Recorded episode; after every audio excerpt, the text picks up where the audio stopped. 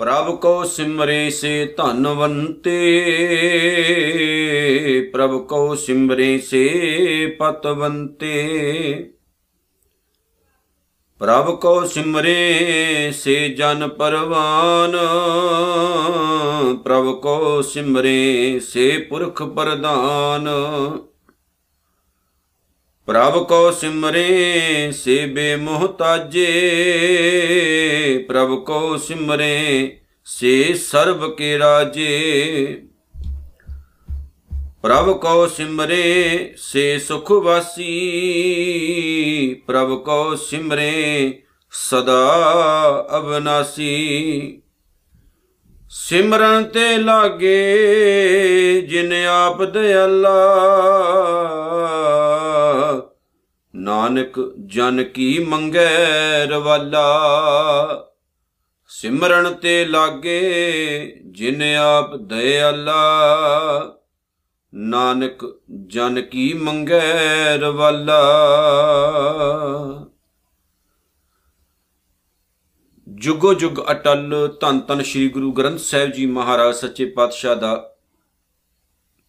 ਪਾਵਨ ਧਿਆਨ ਧਰਦਿਆਂ ਹੋਇਆਂ ਅਤੇ ਧੰਨ ਧੰਨ ਸਤਿਗੁਰੂ, ਸ੍ਰੀ ਗੁਰੂ ਅਰਜਨ ਸਾਹਿਬ ਸੱਚੇ ਪਾਤਸ਼ਾਹ ਜੀ ਦੀ ਪਵਿੱਤਰ ਪਾਵਨ ਬਾਣੀ ਸੁਖਮਨੀ ਸਾਹਿਬ ਦੀ ਵਿਚਾਰ ਆਰੰਭ ਕਰਨ ਤੋਂ ਪਹਿਲਾਂ ਆਓ ਜੀ ਪਿਆਰ ਨਾਲ ਗੁਰੂ ਸਾਹਿਬ ਦੀ ਪਵਿੱਤਰ ਪਾਵਨ ਫਤਿਹ ਦੇ ਨਾਲ ਸਾਂਝ ਪਾਈਏ ਜੀ। ਆਖੋ ਵਾਹਿਗੁਰੂ ਜੀ ਕਾ ਖਾਲਸਾ, ਵਾਹਿਗੁਰੂ ਜੀ ਕੀ ਫਤਿਹ।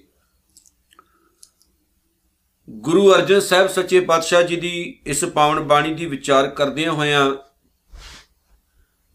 ਅਸੀਂ ਬਹੁਤ ਕੁਝ ਸਿੱਖ ਰਹੇ ਹਾਂ, ਜੋ ਕਿ ਸੁਖਮਨੀ ਸਾਹਿਬ ਦਾ ਰੋਜ਼ਾਨਾ ਪਾਠ ਕਰਨ ਵਾਲੇ ਜਿਹੜੇ ਵੀਰ ਨੇ, ਜਿਨ੍ਹਾਂ ਨੇ ਅਰਥ ਨਹੀਂ ਅਜੇ ਤੱਕ ਪੜ੍ਹੇ, ਉਹਨਾਂ ਨੂੰ ਸਮਝ ਆ ਰਿਹਾ ਹੋਵੇਗਾ ਕਿ ਸਤਿਗੁਰੂ ਜੀ ਆਪਣੀ ਇਸ ਪਾਵਨ ਬਾਣੀ ਦੇ ਵਿੱਚ ਕਿਹੜੀਆਂ-ਕਿਹੜੀਆਂ ਬਖਸ਼ਿਸ਼ਾਂ ਸਾਨੂੰ ਕਰਨੀਆਂ ਚਾਹੁੰਦੇ ਨੇ।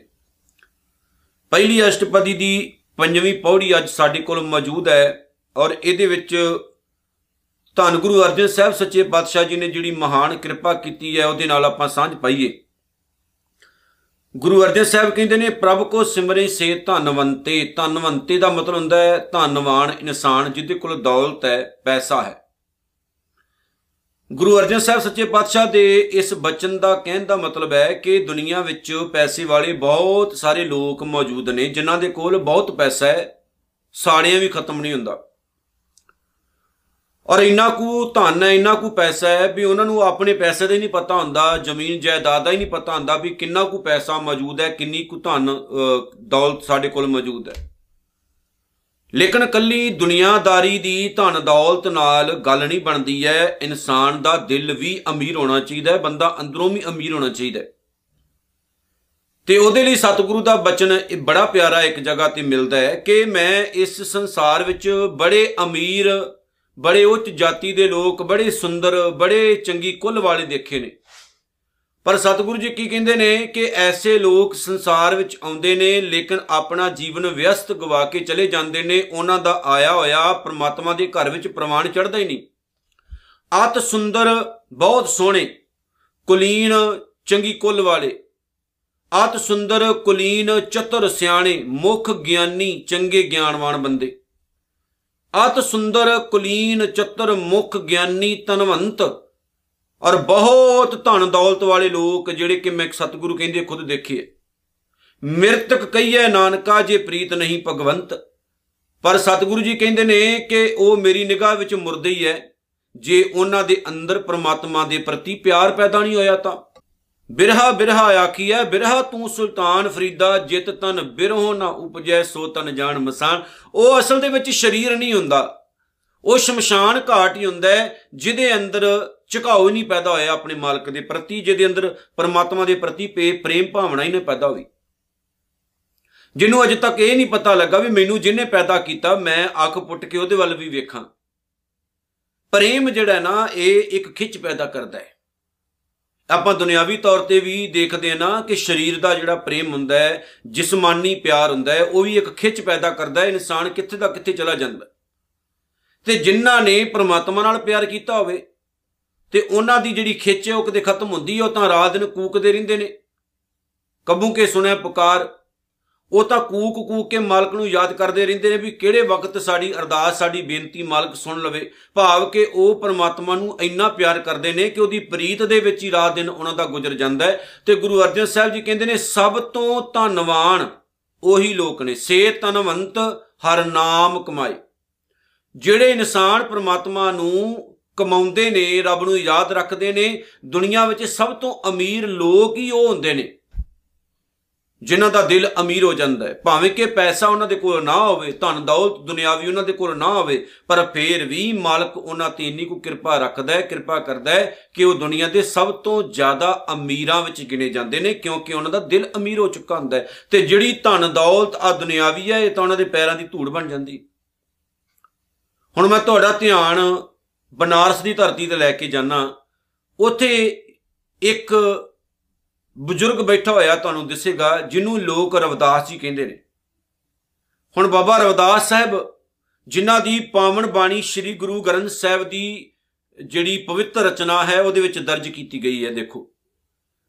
ਤੇ ਬਾਬਾ ਰਵਦਾਸ ਸਾਹਿਬ ਨੂੰ ਲੋਕ ਚਮਾਰ ਕਹਿੰਦੇ ਆ, ਕਿਉਂਕਿ ਉਹ ਚਮੜੇ ਦਾ ਕੰਮ ਕਰਦੇ ਹੁੰਦੇ ਸੀ, ਜੁੱਤੀਆਂ ਗੰਢਣ ਦਾ ਕੰਮ ਕਰਦੇ ਸੀ।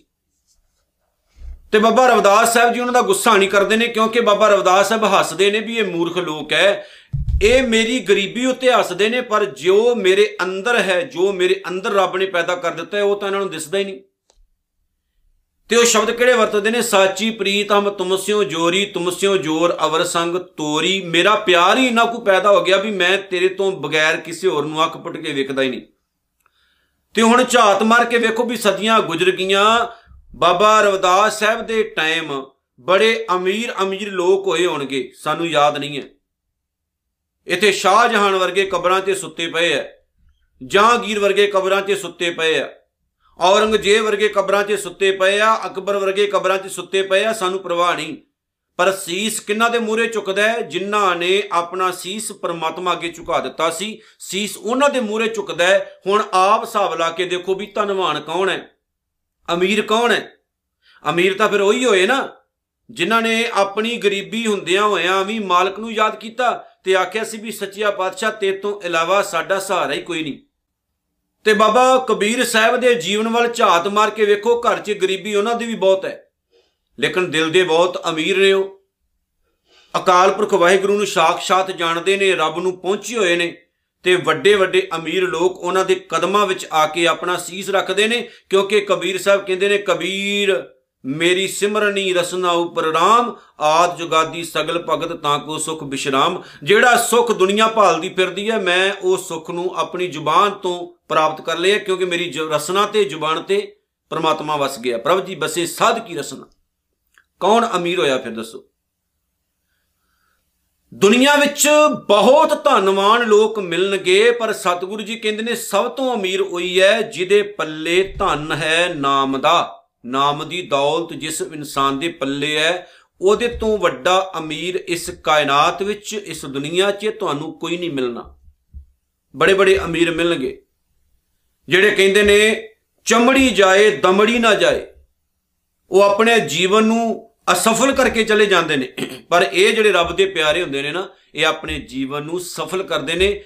ਇਹ ਦਮੜੀ ਪਿਛੇ ਨਹੀਂ ਭੱਜਦੇ ਨੇ। ਇਹ ਪ੍ਰਮਾਤਮਾ ਨੇ ਜਿਹੜੀ ਧਨ, ਦੌਲਤ ਇਹਨਾਂ ਨੂੰ ਅਸਲ ਦਿੱਤੀ ਹੁੰਦੀ ਨਾ, ਉਹਦੇ ਮੁਤਾਬਕ ਆਪਣਾ ਜੀਵਨ ਢਾਲਦੇ। ਉਹਦੇ ਵਰਗੀ ਹੋ ਜਾਂਦੇ ਨੇ।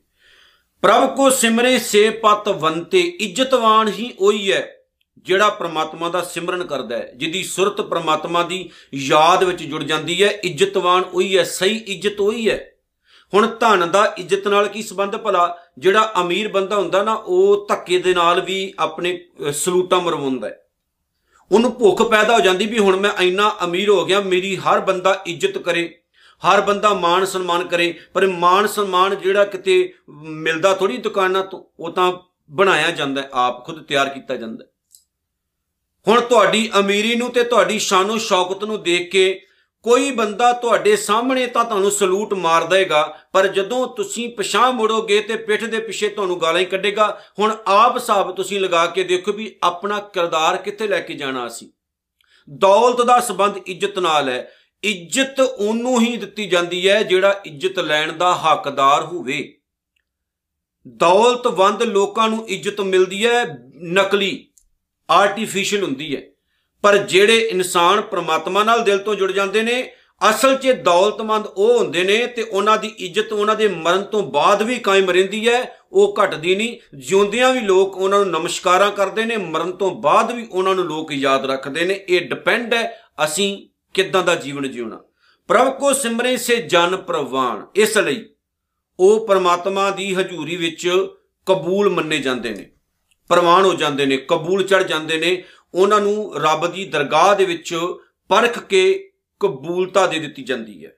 ਪਰਮਾਤਮਾ ਦੀ ਨਿਗਾਹ ਦੇ ਵਿੱਚ ਉਹ ਪ੍ਰਵਾਨ ਚੜ ਜਾਂਦੇ ਨੇ, ਭਾਵ ਕਿ ਉਹਨਾਂ ਵਿੱਚ ਕਿਸੇ ਪ੍ਰਕਾਰ ਦੀ ਕੋਈ ਕਮੀ ਨਹੀਂ ਰਹਿੰਦੀ ਹੈ। ਉਹਨਾਂ ਦੇ ਜੀਵਨ ਵਿੱਚ ਕਿਸੇ ਪ੍ਰਕਾਰ ਦੀ ਕੋਈ ਘਾਟ ਨਹੀਂ ਰਹਿੰਦੀ ਹੈ। ਹੁਣ ਸਾਡਾ ਕੀ ਜੀਵਨ ਹੈ? ਅਸੀਂ ਤਾਂ ਇੱਕ ਐਸੀ ਬੇੜੀ ਵਿੱਚ ਅਸਵਾਰ ਹੋਏ ਆ ਜਿਹੜੀ ਬੇੜੀ ਦੇ ਵਿੱਚ ਅਸੀਂ ਆਪ ਖੁਦ ਸ਼ੇਕ ਕੀਤੇ ਹੋਏ ਆ, ਫੁੰਟੇ ਸ਼ੇਕ ਹਜ਼ਾਰ। ਔਰ ਇੰਨੇ ਕੁ ਸ਼ੇਕ ਕੀਤੇ ਆ ਵੀ ਅਸਾਂ ਅਸੀਂ ਇਹ ਸੋਚ ਰਹੇ ਆ ਵੀ ਇਹ ਜਿਹੜੀ ਬੇੜੀ ਹੈ, ਇਹ ਸਮੁੰਦਰ ਤੋਂ ਪਾਰ ਲੰਘ ਜਾਏ, ਨਦੀ ਤੋਂ ਪਾਰ ਲੰਘ ਜਾਏ, ਕਿੱਥੇ ਲੰਘਣੀ ਭਲਾਏ ਕਿਉਂਕਿ ਇੰਨੇ ਕੁ ਸ਼ੇਕ ਇਹਦੇ ਵਿੱਚ ਨੇ ਕਿ ਪਾਣੀ ਭਰਦਾ ਜਾ ਰਿਹਾ, ਇੱਕ ਦਿਨ ਖੁਦ ਡੁੱਬੇਗੀ ਇਹ, ਅਸੀਂ ਵੀ ਡੁੱਬਾਂਗੇ। ਐਦਾਂ ਦਾ ਤਾਂ ਆਪਾਂ ਆਪਣੀ ਜੀਵਨ ਸ਼ੈਲੀ ਤਿਆਰ ਕੀਤੀ ਅਸੀਂ। ਲੇਕਿਨ ਰੱਬ ਜਿਹੜਾ ਹੈ, ਉਹ ਉਹਨਾਂ ਲੋਕਾਂ ਨੂੰ ਹੀ ਪ੍ਰਵਾਨ ਕਰਦਾ ਹੈ, ਜਿਨ੍ਹਾਂ ਦੇ ਜੀਵਨ ਵਿੱਚ ਕਿਸੇ ਪ੍ਰਕਾਰ ਦੀ ਕਮੀ ਜਾਂ ਘਾਟ ਨਹੀਂ ਰਹਿੰਦੀ। ਸਾਡੇ ਵਿੱਚ ਤਾਂ ਲੱਖਾਂ ਘਾਟਾਂ ਨੇ, ਜਿਨ੍ਹਾਂ ਘਾਟਾਂ ਦੇ ਨਾਲ ਅਸੀਂ ਪਰਮਾਤਮਾ ਨੂੰ ਵੀ ਮਖੌਲ ਕਰਨ ਲੱਗ ਪੈਨੇ ਆ ਗੁਰੂ ਨੂੰ ਵੀ ਮਖੌਲ ਕਰਨ ਲੱਗ ਪੈਨੇ ਆ ਪ੍ਰਭ ਕੋ ਸਿਮਰੇ ਸੇ ਪੁਰਖ ਪ੍ਰਧਾਨ ਪ੍ਰਧਾਨ, ਪ੍ਰਧਾਨਤਾ, ਅਗਵਾਈ ਕਰਨ ਵਾਲਾ ਬੰਦਾ। ਹੁਣ ਜਿਹੜਾ ਪ੍ਰਮਾਤਮਾ ਦੇ ਸਿਮਰਨ ਵੱਲ ਅੱਖ ਪੁੱਟਦਾ ਹੈ, ਭਾਵ ਰੱਬ ਵੱਲ ਜੁੜ ਜਾਂਦਾ ਹੈ, ਸਤਿਗੁਰੂ ਜੀ ਕਹਿੰਦੇ ਨੇ, ਉਹ ਰੱਬ ਦਾ ਪਿਆਰਾ ਪ੍ਰਮਾਤਮਾ ਦੇ ਘਰ ਤੋਂ ਕਬੂਲਗੀ ਲੈ ਕੇ ਤੇ ਦੁਨੀਆ ਦੀ ਅਗਵਾਈ ਕਰਨ ਯੋਗ ਹੋ ਜਾਂਦਾ ਹੈ। ਜਿਹਨੂੰ ਅਕਾਲ ਪੁਰਖ ਵਾਹਿਗੁਰੂ ਸੱਚੇ ਪਾਤਸ਼ਾਹ ਨੇ ਪ੍ਰਵਾਨਗੀ ਦੇ ਦਿੱਤੀ ਵੀ ਇਹ 'ਚ ਕੋਈ ਘਾਟ ਨਹੀਂ ਹੈ, ਇਹ ਕਲੀਅਰ ਹੈ, ਜਿਹਨੂੰ ਕਲੀਨ ਚਿੱਟ ਆਪਾਂ ਕਹਿੰਦੇ ਨੇ ਕਲੀਨ ਚਿੱਟ ਮਿਲ ਗਈ ਵੀ ਇਹ ਬਿਲਕੁਲ ਠੀਕ ਹੈ। ਅਸੀਂ ਕੋਈ ਵੀ ਭੋਜਨ ਪਦਾਰਥ ਖਾਣਾ ਖਾਣੇ ਆ ਕੋਈ ਚੀਜ਼ ਲਿਆਉਨੇ ਆ ਸਭ ਤੋਂ ਪਹਿਲਾਂ ਆਪਾਂ ਦੇਖਦੇ ਆ ਨਾ ਵੀ ਕਲੀਨ ਚਿੱਟ ਹੈ ਇਹਨੂੰ। ਵੀ ਉਹ ਵਿਸ਼ੇਸ਼ ਤੌਰ ਤੇ ਕੰਪਨੀਆਂ ਤਿਆਰ ਨੇ, ਜਿਹੜੀਆਂ ਸਰਕਾਰੀ ਅਦਾਰਿਆਂ ਦੇ ਹੇਠਾਂ ਕੰਮ ਕਰਦੀਆਂ ਨੇ, ਉਹ ਕਲੀਨ ਚਿੱਟ ਦਿੰਦੀਆਂ ਨੇ ਵੀ ਇਹ ਚੀਜ਼ ਜੋ ਵਰਤ ਰਹੇ ਹੋ, ਇਹ ਬਿਲਕੁਲ ਠੀਕ ਹੈ। ਇਹਨੂੰ ਅਸੀਂ ਬਿਲਕੁਲ ਪ੍ਰੂਫ ਕਰਕੇ ਤੇ ਤੁਹਾਡੇ ਸਾਹਮਣੇ ਲੈ ਕੇ ਆ ਰਹੇ ਹਾਂ, ਇਹ 'ਚ ਕੋਈ ਕਮੀ ਨਹੀਂ ਹੈ। ਇਸ ਦਾ ਹੀ ਪ੍ਰਮਾਤਮਾ ਦਾ ਘਰ ਹੈ।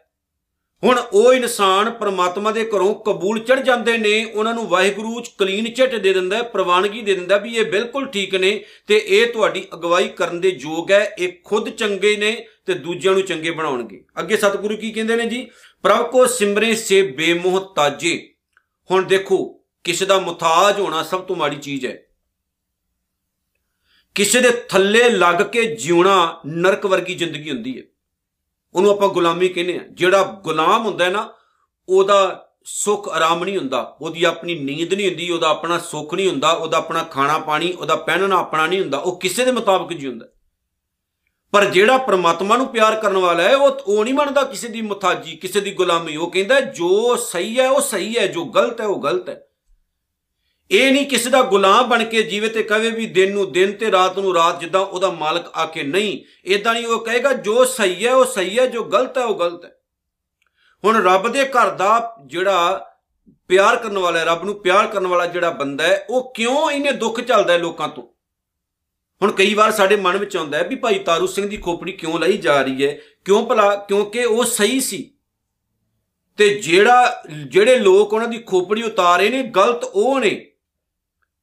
ਕਿਉਂਕਿ ਭਾਈ ਤਾਰੂ ਸਿੰਘ ਕਹਿੰਦੇ ਨੇ, ਮੈਂ ਤੁਹਾਡੀ ਗੁਲਾਮੀ ਨਹੀਂ ਕਰਨ ਲੱਗਾ, ਮੈਂ ਆਪਣੇ ਮਾਲਕ ਦੀ ਗੁਲਾਮੀ ਕਰਦਾ ਮੈਨੂੰ ਉਹ ਚੰਗਾ ਲੱਗਦਾ ਹੈ।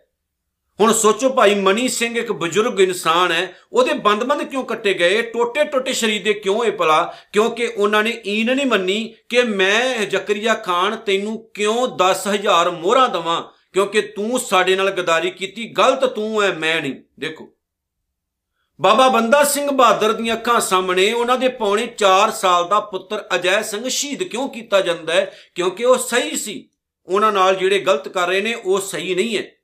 ਸੋ ਸਮਾਂ ਜਿਹੜਾ ਹੈ ਨਾ, ਸਮਾਂ, ਦੁਨੀਆ ਜਿਹੜੀ ਹੈ, ਉਹ ਤੁਹਾਨੂੰ ਗਲਤ ਕਰਨਾ ਚਾਹੁੰਦੀ ਹੈ ਤੇ ਇਸ ਲਈ ਤੁਹਾਨੂੰ ਦਰਦ ਦਿੰਦੀ ਹੈ, ਦੁੱਖ ਦਿੰਦੀ ਹੈ। ਦੁੱਖ ਹੀ ਉੱਥੇ ਦੁਨੀਆ ਦਿੰਦੀ ਹੈ ਜਿੱਥੇ ਤੁਸੀਂ ਦੁਨੀਆ ਮੁਤਾਬਕ ਨਹੀਂ ਤੁਰਦੇ।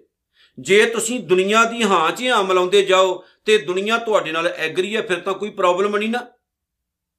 ਪਰ ਜੇ ਤੁਸੀਂ ਰੱਬ ਦੀ ਗੁਲਾਮੀ ਕਰੋ ਤੇ ਕਹੋ ਵੀ ਮੈਂ ਕੇਵਲ ਮੁਤਾਜੀ ਪ੍ਰਮਾਤਮਾ ਦੀ ਕਰਦਾ ਮੈਂ ਕਿਸੇ ਦੀ ਮੁਤਾਜੀ ਨਹੀਂ ਕਰਦਾ, ਤਾਂ ਹੀ ਬਾਬਾ ਰਵਦਾਸ ਸਾਹਿਬ ਨੇ ਕਿਹਾ ਸੀ ਨਾ ਕਿ ਰੱਬ ਕਿਸੇ ਦੇ ਪਿਓ ਦਾ ਨਹੀਂ ਹੈ, ਜਿਹੜਾ ਕਵੇਗਾ ਵੀ ਮੈਂ ਹੀ ਰੱਬ ਨੂੰ ਯਾਦ ਕਰ ਸਕਦਾ, ਕੋਈ ਦੂਸਰਾ ਨਹੀਂ। ਕਿਉਂ? ਕਹਿੰਦੇ ਜੇ ਮੈਨੂੰ ਤੁਸੀਂ ਚਮਾਰ ਕਹਿੰਦੇ ਹੋ, ਰੱਬ ਉਹਨਾਂ ਮੇਰਾ ਉਹਨਾਂ ਤੁਹਾਡਾ।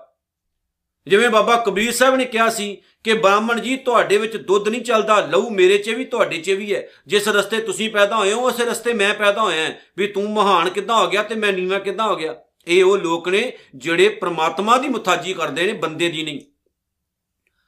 ਬੰਦੇ ਦੀ ਮੁਤਾਜੀ ਕਰੋਗੇ, ਅੱਜ ਤੁਹਾਡੇ ਤੇ ਕੋਈ ਅਹਿਸਾਨ ਕਰੇਗਾ ਕੱਲ ਨੂੰ ਜਿਤਾਵੇਗਾ ਵੀ ਉਹ, ਫਿਰ ਮੰਗੇਗਾ ਵੀ। ਕਿਉਂਕਿ ਇੱਕ ਅਹਿਸਾਨ ਕਿਸੇ ਦਾ ਲਓਗੇ ਨਾ, ਹਜ਼ਾਰਾਂ ਤੁਹਾਨੂੰ ਉਹਦੀਆਂ ਗੱਲਾਂ ਵੀ ਸੁਣੀਆਂ ਪੈਣੀਆਂ ਨੇ, ਯਾਦ ਰੱਖਿਓ ਇਹ ਗੱਲ। ਲੇਕਿਨ ਰੱਬ ਨੂੰ ਪਿਆਰ ਕਰਨ ਵਾਲਾ ਜਿਹੜਾ ਬੰਦਾ, ਉਹ ਕਹਿੰਦਾ, ਮੈਂ ਕਿਸੇ ਦੀ ਗੁਲਾਮੀ ਕਿਉਂ ਕਰਾਂ ਬਈ? ਮੈਂ ਕਿਸੇ ਦੇ ਮੁਤਾਬਕ ਕਿਉਂ ਕਿਉਂ ਤੁਰਾਂ? ਮੈਂ ਤਾਂ ਆਪਣੇ ਮਾਲਕ ਦਾ ਹੁਕਮ ਹੋ ਜਾਣਾ ਤੇ ਉਹਦੇ ਮੁਤਾਬਕ ਹੀ ਜ਼ਿੰਦਗੀ ਢਾਲਾਂਗਾ। ਸੋ ਇਸ ਲਈ ਜ਼ਰੂਰੀ ਹੈ, ਕਦੇ ਵੀ ਕਿਸੇ ਦੇ ਥੱਲੇ ਲੱਗ ਕੇ ਨਾ ਜੀਓ। ਜੇ ਬਾਹ ਫੜਨੀ ਹੈ ਤੇ ਕਲਗੀਆਂ ਵਾਲੇ ਦੀ ਫੜੋ। ਉਹਦਾ ਆਪਣਾ ਸਿਰ ਉੱਚਾ ਹੈ, ਸਿੱਖੋ, ਤੁਹਾਡਾ ਵੀ ਸਿਰ ਉੱਚਾ ਹੋਏਗਾ। ਪ੍ਰਭ ਕੋ ਸਿਮਰੇ ਸੇ ਸਰਬ ਕੇ ਰਾਜੀ। ਹੁਣ ਇੱਥੇ ਇੱਕ ਗੱਲ ਯਾਦ ਆ ਗਈ। ਸਰਬ ਕੇ ਰਾਜੇ, ਉਹ ਸਾਰਿਆਂ ਦੇ ਰਾਜੇ ਹੁੰਦੇ ਨੇ, ਕਿਉਂਕਿ ਖੁਦ ਰਾਜੇ ਹੁੰਦੇ ਨੇ ਸਾਡੇ ਆਗੂ ਜਿਹੜੇ ਨੇ ਅੱਜ ਗਲਤ ਫੈਸਲੇ ਭਲਾ ਕਿਉਂ ਕਰਦੇ ਆ? ਕਿਉਂਕਿ ਉਹਨਾਂ ਦੀ ਵਾਗ ਡੋਰ ਕਿਸੇ ਦੇ ਹੋਰ ਹੱਥ ਹੈ। ਉਹਨਾਂ ਦੇ ਗਲ ਵਿੱਚ ਜਿਹੜਾ ਪਟਾ ਪਿਆ ਹੋਇਆ ਹੈ ਨਾ, ਉਹਦੀ ਸੰਗਲੀ, ਉਹਦੀ ਡੋਰ ਕਿਸੇ ਹੋਰ ਦੇ ਹੱਥ ਵਿੱਚ ਹੈ। ਉਹ ਜਿਵੇਂ ਤੁਨਕਾ ਮਾਰਦੇ ਨੇ, ਗੁੱਡੀ ਤਿਵੇਂ ਚੱਲਦੀ ਹੈ, ਪਤੰਗ ਤਿਵੇਂ ਹਿਲਦੀ ਹੈ। ਅੱਜ ਸਾਡੇ ਜਿਹੜੇ ਜਥੇਦਾਰ ਹੈ ਜਾਂ ਸਾਡੀ ਕੌਮ ਦੇ ਜਿਹੜੇ ਆਗੂ ਹੈ, ਉਹ ਗਲਤ ਫੈਸਲੇ ਕਿਉਂ ਕਰ ਰਹੇ ਹੈ? ਗਲਤ ਪਾਸੇ ਕਿਉਂ ਜਾ ਰਹੇ ਹੈ? ਉਹਦੇ ਪਿੱਛੇ ਕਾਰਨ ਇਹ ਹੈ ਕਿਉਂਕਿ ਉਹ ਕਿਸੇ ਦੇ ਮੁਤਾਜ ਨੇ। ਉਹ ਕਿਸੇ ਦੇ ਥੱਲੇ ਲੱਗ ਕੇ ਕੰਮ ਕਰਦੇ ਨੇ। ਤੇ ਜਿਹੜਾ ਨੌਕਰ ਹੋ ਜਾਏ ਨਾ, ਉਹ ਮਾਲਕ ਦੇ ਹੁਕਮ ਅਦੁੱਲੀ ਨਹੀਂ ਕਰ ਸਕਦਾ। ਉਹ ਮਾਲਕ ਦਾ ਹੁਕਮ ਮੰਨੇਗਾ। ਜਿਹੜਾ ਨੌਕਰ ਹੋ ਜਾਏ ਨਾ, ਉਹ ਮਾਲਕ ਤੋਂ ਖਫਾ ਨਹੀਂ ਹੋ ਸਕਦਾ। ਉਹ ਮਾਲਕ ਦਾ ਹੁਕਮ ਮੰਨ ਕੇ ਤੁਰੇਗਾ। ਇਸ ਲਈ ਅੱਜ ਕੌਮ ਦਾ ਨੁਕਸਾਨ ਹੋ ਰਿਹਾ ਹੈ ਕਿਉਂਕਿ ਸਾਡੇ ਮਾਲਕ ਗਲਤ ਹੋ ਚੁੱਕੇ ਨੇ ਤੇ ਜਿਹੜੇ ਗਾਂ ਉਹਨਾਂ ਦੇ ਨੌਕਰ ਹੈ, ਉਹ ਸਾਡੇ ਸਿਰ ਤੇ ਬਹਿ ਗਏ ਸੋ ਜ਼ਰੂਰੀ ਇਹ ਹੈ ਕਿ ਜੇ ਤੁਸੀਂ ਚੋਣ ਕਰਦੇ ਹੋ ਤਾਂ ਚੰਗੀ ਕਰੋ, ਸੋਚ ਕੇ ਕਰੋ ਵੀ ਜਿਹੜੇ ਹਾਲਾਤ ਬਣਦੇ ਜਾ ਰਹੇ ਨੇ, ਉਹ ਗਲਤ ਪਾਸੇ ਲੈ ਕੇ ਜਾਣਗੇ। ਤੇ ਜਿਹੜਾ ਸਾਡਾ ਆਗੂ ਉਹ ਤਾਂ ਰੱਜਿਆ ਹੋਇਆ ਹੈ ਕਿਉਂਕਿ ਰੱਬ ਰੱਬ ਨਾਲ ਜੁੜਿਆ ਹੋਇਆ। ਤੇ ਸਤਿਗੁਰੂ ਕਹਿੰਦੇ, ਜੇਕਰ ਉਹ ਆਪ ਹੀ ਭੁੱਖਾ ਹੈ ਤੇ ਉਹ ਦੂਜਿਆਂ ਦੀ ਅਗਵਾਈ ਕੀ ਕਰੇਗਾ? ਪ੍ਰਭ ਕੋ ਸਿਮਰੇ ਸੇ ਸੁਖ ਵਾਸੀ। ਜਿਹੜਾ ਪ੍ਰਮਾਤਮਾ ਨੂੰ ਯਾਦ ਕਰਦਾ ਹੈ ਨਾ, ਉਹਦਾ ਸੁੱਖਾਂ ਵਿੱਚ ਵਾਸ ਹੋ ਜਾਂਦਾ ਹੈ। ਭਾਵ ਉਹ ਆਨੰਦਮਈ ਜੀਵਨ ਬਤੀਤ ਕਰਦਾ ਹੈ। ਪ੍ਰਭ ਕੋ ਸਿਮਰੇ ਸਦਾ ਅਬਨਾਸ਼ੀ, ਉਹ ਕਦੇ ਨਾਸ਼ ਨਹੀਂ ਹੁੰਦਾ। ਸਰੀਰ ਨਾਸ਼ ਹੋਣ ਤੋਂ ਬਾਅਦ ਵੀ ਉਹ ਕਦੇ ਨਾਸ਼ ਨਹੀਂ ਹੁੰਦਾ। ਉਹ ਹਮੇਸ਼ਾ ਹੀ ਰਹਿੰਦਾ ਹੈ। ਉਹਦੇ ਉੱਤੇ ਹਮੇਸ਼ਾ ਵਾਹਿਗੁਰੂ ਦੀ ਕਿਰਪਾ ਬਣੀ ਰਹਿੰਦੀ ਹੈ। ਸਿਮਰਨ ਤੇ ਲਾਗੇ ਜਿਨ ਆਪ ਦਇਆਲਾ, ਜਿਨ੍ਹਾਂ ਉੱਤੇ ਦਇਆਲ ਅਕਾਲ ਪੁਰਖ, ਆਪ ਰਹਿਮਤ ਭਰਿਆ ਹੱਥ ਰੱਖੇ, ਉਹ ਪ੍ਰਮਾਤਮਾ ਦੇ ਸਿਮਰਨ ਵੱਲ ਲੱਗਦੇ ਆ। ਇਹ ਨਿਮਰਤਾ ਹੈ ਕਿ ਜੇ ਅਸੀਂ ਵਾਹਿਗੁਰੂ ਤੇਰੇ ਵੱਲ ਜੁੜੇ ਆ, ਇਹ ਆਪਣੇ ਕਰਕੇ ਨਹੀਂ, ਇਹ ਤੇਰੇ ਕਰਕੇ ਹੀ ਜੁੜੇ ਆ, ਕਿਉਂਕਿ ਤੂੰ ਹੀ ਕਿਰਪਾ ਕੀਤੀ, ਫੇਰ ਹੀ ਆਪਾਂ ਤੇਰੇ ਵੱਲ ਜੁੜੇ ਆ। ਨਾਨਕ, ਜਨ ਕੀ ਮੰਗਿਆ ਰਵਾਲਾ, ਜਿਨ੍ਹਾਂ ਵਿੱਚ ਇੰਨੇ ਗੁਣ ਨੇ, ਜਿਨ੍ਹਾਂ ਦੀ ਆਪਾਂ ਗੱਲ ਕਰਕੇ ਆਏ ਆ, ਜਿਨ੍ਹਾਂ ਵਿੱਚ ਗੁਰੂ ਅਰਜਨ ਸਾਹਿਬ ਕਹਿੰਦੇ ਇੰਨੇ ਗੁਣ ਨੇ, ਮੈਂ ਨਾਨਕ ਉਹਨਾਂ ਗੁਰਮੁਖ ਪਿਆਰਿਆਂ ਦੀ ਚਰਨ ਧੂੜ ਮੰਗਦਾ ਹਾਂ। ਭਾਵ ਕਿ ਐਸੇ ਗੁਰਮੁਖਾਂ ਦੀ ਚਰਨ ਧੂੜ ਮੰਗੋ, ਭਾਵ ਉਹਨਾਂ ਦੀ ਸੰਗਤ ਮੰਗੋ, ਉਹਨਾਂ ਦੇ ਵਿਚਾਰਾਂ ਨਾਲ ਸਾਂਝ ਪਾਓ, ਉਹਨਾਂ ਦੀ ਸੰਗਤ ਕਰੋ, ਉਹਨਾਂ ਦੇ ਕੋਲ ਬੈਠੋ, ਜਿਨ੍ਹਾਂ ਦਾ ਜੀਵਨ ਇੰਨਾ ਉੱਚਾ ਸੁੱਚਾ ਹੋ ਗਿਆ ਇਹ ਅਮੀਰੀ ਗਰੀਬੀ ਦਾ ਪਾੜਾ ਖਤਮ ਕਰ ਦਿੰਦੀ ਹੈ ਗੱਲ। ਸੋ ਗੁਰੂ ਅਰਜਨ ਸਾਹਿਬ ਦੇ ਇਹ ਜਿਹੜੇ ਬਚਨ ਨੇ, ਆਓ ਉਹਨਾਂ ਨੂੰ ਪੱਲੇ ਬੰਨੀਏ ਤੇ ਉਹਨਾਂ ਦੇ ਮੁਤਾਬਕ ਆਪਣਾ ਜੀਵਨ ਢਾਲ ਕੇ ਗੁਰੂ ਨਾਨਕ ਸਾਹਿਬ ਦੇ ਦਰਬਾਰ ਦੀਆਂ ਖੁਸ਼ੀਆਂ ਲਈਏ ਜੀ, ਜੇ ਸੁਖਮਨੀ ਸਾਹਿਬ ਦਾ ਪਾਠ ਕਰਦੇ ਹੋ ਤਾਂ ਰੋਜ਼ਾਨਾ ਇਸ ਵਿਚਾਰ ਨਾਲ ਜੁੜੋ, ਸਮਝੋ ਵੀ ਸਤਿਗੁਰੂ ਜੀ ਸਾਨੂੰ ਕੀ ਸਿੱਖਿਆਵਾਂ ਦਿੰਦੇ ਨੇ, ਜਿਨ੍ਹਾਂ ਨੂੰ ਜੀਵਨ ਵਿੱਚ ਢਾਲ ਕੇ ਅਸੀਂ ਆਪਣੇ ਜੀਵਨ ਨੂੰ ਪਵਿੱਤਰ ਬਣਾਉਣਾ ਹੈ। ਵਾਹਿਗੁਰੂ ਜੀ ਕਾ ਖਾਲਸਾ, ਵਾਹਿਗੁਰੂ ਜੀ ਕੀ ਫਤਿਹ।